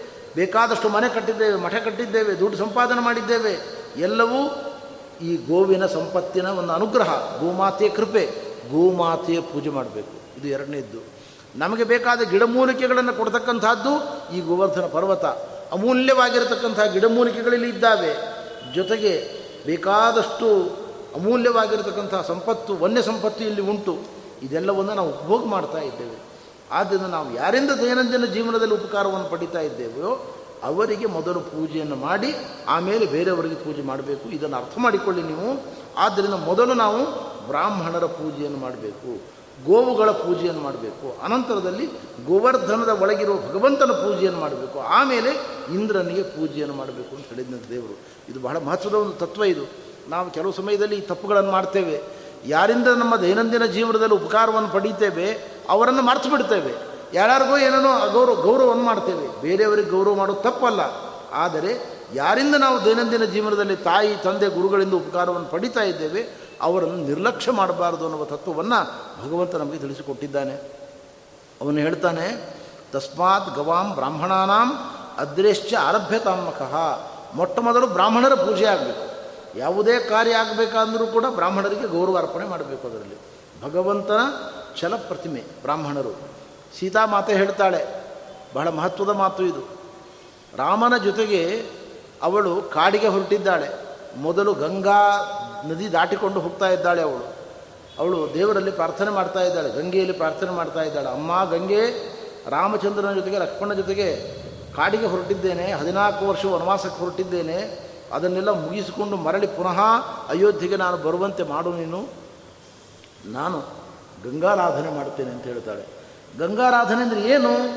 ನಮಗೆ ಗಂಗಾರಾಧನೆ ಅಂದರೆ ಏನು? ಗಂಗೆಯಲ್ಲಿ ಬಾಗಿನ ಕೊಡೋದು ಗಂಗಾರಾಧನೆ ಅಂತ ನಾವು ತಿಳ್ಕೊಂಡಿದ್ದೇವೆ. ಸೀತಾಮಾತೆ ಹಾಗೆ ಹೇಳುವುದಿಲ್ಲ. ಸಾವಿರ ಬ್ರಾಹ್ಮಣರನ್ನು ಕರೆದು ಅನ್ನದಾನವನ್ನು ಮಾಡಿ, ವಸ್ತ್ರದಾನವನ್ನು ಮಾಡಿ ಅವರ ಪೂಜೆ ಮಾಡ್ತೇನೆ. ಇದು ಗಂಗಾರಾಧನೆ ಅಂತ ಹೇಳ್ತಾರೆ. ಹಾಗಿದ್ರೆ ಗಂಗೆಗೆ ಅರಿಶಿನ, ಕುಂಕುಮ, ಬಾಗಿನ ಕೊಡೋದು ಒಂದು ಮುಖ. ಆ ಗಂಗೆಯ ಸನ್ನಿಧಾನ ಇರುವ, ಗಂಗೆಯನ್ನು ನಿರಂತರ ಆರಾಧಿಸುವ ಬ್ರಾಹ್ಮಣರ ಪೂಜೆಯೇ ಗಂಗಾರಾಧನೆ. ಅದರಿಂದ ನೋಡಿ ನಾವು ಯಾವುದೇ ಆರಾಧನೆ ಮಾಡುವಾಗಲೂ ಬ್ರಾಹ್ಮಣಾರಾಧನೆ ಪ್ರಮುಖವಾಗಿರುತ್ತದೆ. ಹೋಮ, ಹವನ, ಯಜ್ಞ ಅಥವಾ ಕವಿ, ಹವ್ಯ ಕವ್ಯಗಳು ಯಾವುದೇ ಕಾರ್ಯಕ್ರಮ ನಡೆಯಲಿ, ಅದರಲ್ಲಿ ಬ್ರಾಹ್ಮಣರ ಪೂಜೆ ಪ್ರಧಾನವಾಗಿರಬೇಕು. ಅದು ಭಗವಂತನ ಪ್ರತಿಮೆಗಳವರು. ಆದ್ದರಿಂದ ಅವರ ಪೂಜೆಯನ್ನು ವಿಶೇಷವಾಗಿ ಮಾಡಬೇಕು ಅಂತ ಪರಮಾತ್ಮ ಹೇಳ್ತಾ ಇದ್ದಾನೆ ಅದಕ್ಕೆ ಅನುಗುಣವಾಗಿ ಅವರು ಕೂಡ ಬಹಳ ಶ್ರದ್ಧೆಯಿಂದ ಮಾಡ್ತಾ ಇದ್ದಾರೆ. ಆವಾಗ ಇಂದ್ರ ನೋಡಿದ ಇದನ್ನು, ಇವರಿಗೆಲ್ಲ ಬುದ್ಧಿ ಕಲಿಸಬೇಕು ಅಂತ ಸಂಕಲ್ಪ ಮಾಡಿದ. ಭಯಂಕರ ಮಳೆಯನ್ನು ಸುರಿಸಲಿಕ್ಕೆ ಪ್ರಾರಂಭ ಮಾಡಿದ. ಎಷ್ಟು ದೊಡ್ಡ ಮಳೆ ಅಂದರೆ ಸಾಮರ್ಥಕ ಮೇಘಗಣ ಅಂತ ಕರೀತಾರೆ ಅದನ್ನು. ಪ್ರಳಯ ಕಾಲದಲ್ಲಿ ಆ ಮೇಘಗಳು ಆನೆಯ ಸೊಂಡಿಲ ಗಾತ್ರದ ಒಂದೊಂದು ಹನಿ ಇರ್ತದೆ. ಅಂಥ ಹನಿಗಳಿಂದ ಎಲ್ಲ ಲೋಕಗಳನ್ನು ಮುಚ್ಚಿ ಹಾಕಿಬಿಡ್ತವೆ ಅಂಥ ಸಂವರ್ತಕ ಮೇಘಗಣಕ್ಕೆ ಆದೇಶ ಕೊಟ್ಟಿದ್ದಾನೆ. ಎಲ್ಲ ವೃಂದಾವನವನ್ನು, ನಂದಗೋಕುಲವನ್ನು ಕೊಚ್ಚಿ ಹಾಕಿಬಿಡಿ ಅಂತ ಭಯಂಕರ ಮಳೆ ಬಂತು ಕೆಳಗೆ. ಭಾಗವತ ಹೇಳ್ತದೆ, ಗೋವರ್ಧನ ಪರ್ವತವನ್ನು ಪರಮಾತ್ಮ ಒಂದು ಕಿರು ಬೆರಳಿನಲ್ಲಿ ಹಿಡಿದು ಎತ್ತು ನಿಂತ್ಕೊಂಡ, ರಕ್ಷಣೆ ಕೊಟ್ಟ ಅಂತ. ಇದು ಹೌದು ಇಷ್ಟಂಶ ಇಲ್ಲಿ ಉಂಟು. ಆದರೆ ಗರ್ಗ ಸಂಹಿತೆಯಲ್ಲಿ ಗರ್ಗಾಚಾರ್ಯರು ಇದಕ್ಕಿಂತ ಹೆಚ್ಚಿನ ವಿವರಗಳನ್ನು ಕೊಟ್ಟಿದ್ದಾರೆ. ಇದರ ಬಗ್ಗೆ ಗರ್ಗಾಚಾರ್ಯರು ಹೇಳ್ತಾರೆ, ಪರಮಾತ್ಮ ಛತ್ರಿಯಂತೆ ಮೇಲುಗಡೆ ಬೆಟ್ಟವನ್ನು ಹಿಡಿದುಕೊಂಡು ನಿಂತ, ಆದರೆ ಪ್ರವಾಹ ಎಷ್ಟು ಜೋರಾಗಿದೆ ಅಂದರೆ ಮೇಲುಗಡೆ ನೀರು ಬೀಳದೇ ಇರ್ಬೋದು, ಕೆಳಗೆ ಭೂಮಿ ಮೇಲೆ ಬಿದ್ದ ನೀರು ಪ್ರವಾಹ ಕಚ್ಕೊಂಡು ಹೋಗ್ಬೋದು ಇವರೆಲ್ಲರೂ ಕೂಡ. ಅದಕ್ಕೆ ದೇವರು ಏನು ಮಾಡಿದ ಅಂದರೆ, ವಾಸುಕಿಗೆ ಆದೇಶ ಕೊಟ್ಟನಂತೆ. ನೋಡು ಸುತ್ತ ನೀನು ಭದ್ರ ಕೋಟೆಯಾಗಿ ನಿಂತುಕೊಂಡು ಬಿಡು ಅಂತ ಹೇಳಿದಂತೆ ಬೆಟ್ಟದ ಕೆಳಗೆ ಯಾವ್ಯಾವ ದನ ಕರುಗಳಿದ್ದಾವೆ, ಹಸುಗಳಿದ್ದಾವೆ, ಮಾನವರಿದ್ದಾರೆ, ಗೊಲ್ಲರಿದ್ದಾರೆ, ಗೊಲ್ಲತಿಯರಿದ್ದಾರೆ, ಎಲ್ಲರನ್ನು ಸುತ್ತು ಬರೆದು ಮಳೆ ನೀರು ಹೊರಗೆ ಬಿದ್ದದ್ದು ಒಳಗೆ ಬರ್ಕೊಡುದು. ಆ ರೀತಿ ನೀನು ರಕ್ಷಣೆ ಕೊಡು ಅಂತ ಅವನಿಗೆ ಆದೇಶ ಕೊಟ್ಟನಂತೆ. ವಾಸುಕಿ ಭದ್ರ ಕೋಟೆಯಾಗಿ ಬೆಟ್ಟದಿಂದ ನೀರು ಕೆಳಗೆ ಹೊರಗೆ ಬಿದ್ದದ್ದು ಒಳಗೆ ಪ್ರವೇಶ ಮಾಡದಂತೆ ರಕ್ಷಣೆ ಕೊಟ್ಟಂತೆ ಮೂರ್ನಾಲ್ಕು ದಿವಸ ಆಯಿತು. ಹಸಿವು ಶುರು ಆಯಿತು ಎಲ್ರಿಗೂ ಕೂಡ. ಹಸುಗಳಿಗೆ ಹಸಿವು ಗೊಲ್ಲರಿಗೆ ಹಸಿವು, ಅವರೆಲ್ಲ ಹೇಳಿದರಂತೆ, ಕೃಷ್ಣ, ಹಸಿವಾಗ್ತಾ ಉಂಟು, ಜೊತೆಗೆ ಚಳಿ ಆಗ್ತಾ ಉಂಟು, ಮಳೆ ನಿಂತಿಲ್ಲ ಹೊರಗಡೆ, ನಮಗೆ ಚಳಿ ಆಗ್ತಾ ಉಂಟು, ಅಂತ ಕೃಷ್ಣ ಹೇಳಿದಂತೆ, ನನ್ನ ಕೈಯಲ್ಲಿ ಸುದರ್ಶನಾಸ್ತ್ರ ಉಂಟು, ನಿಮಗೆ ಎಷ್ಟೆಷ್ಟು ಟೆಂಪ್ರೇಚರ್ ಬೇಕು, ಎಷ್ಟು ನಿಮಗೆ ಶಾಖ ಬೇಕು ತಗೊಳ್ಳಿ, ಅಂತ ಹೇಳಿದಂತೆ.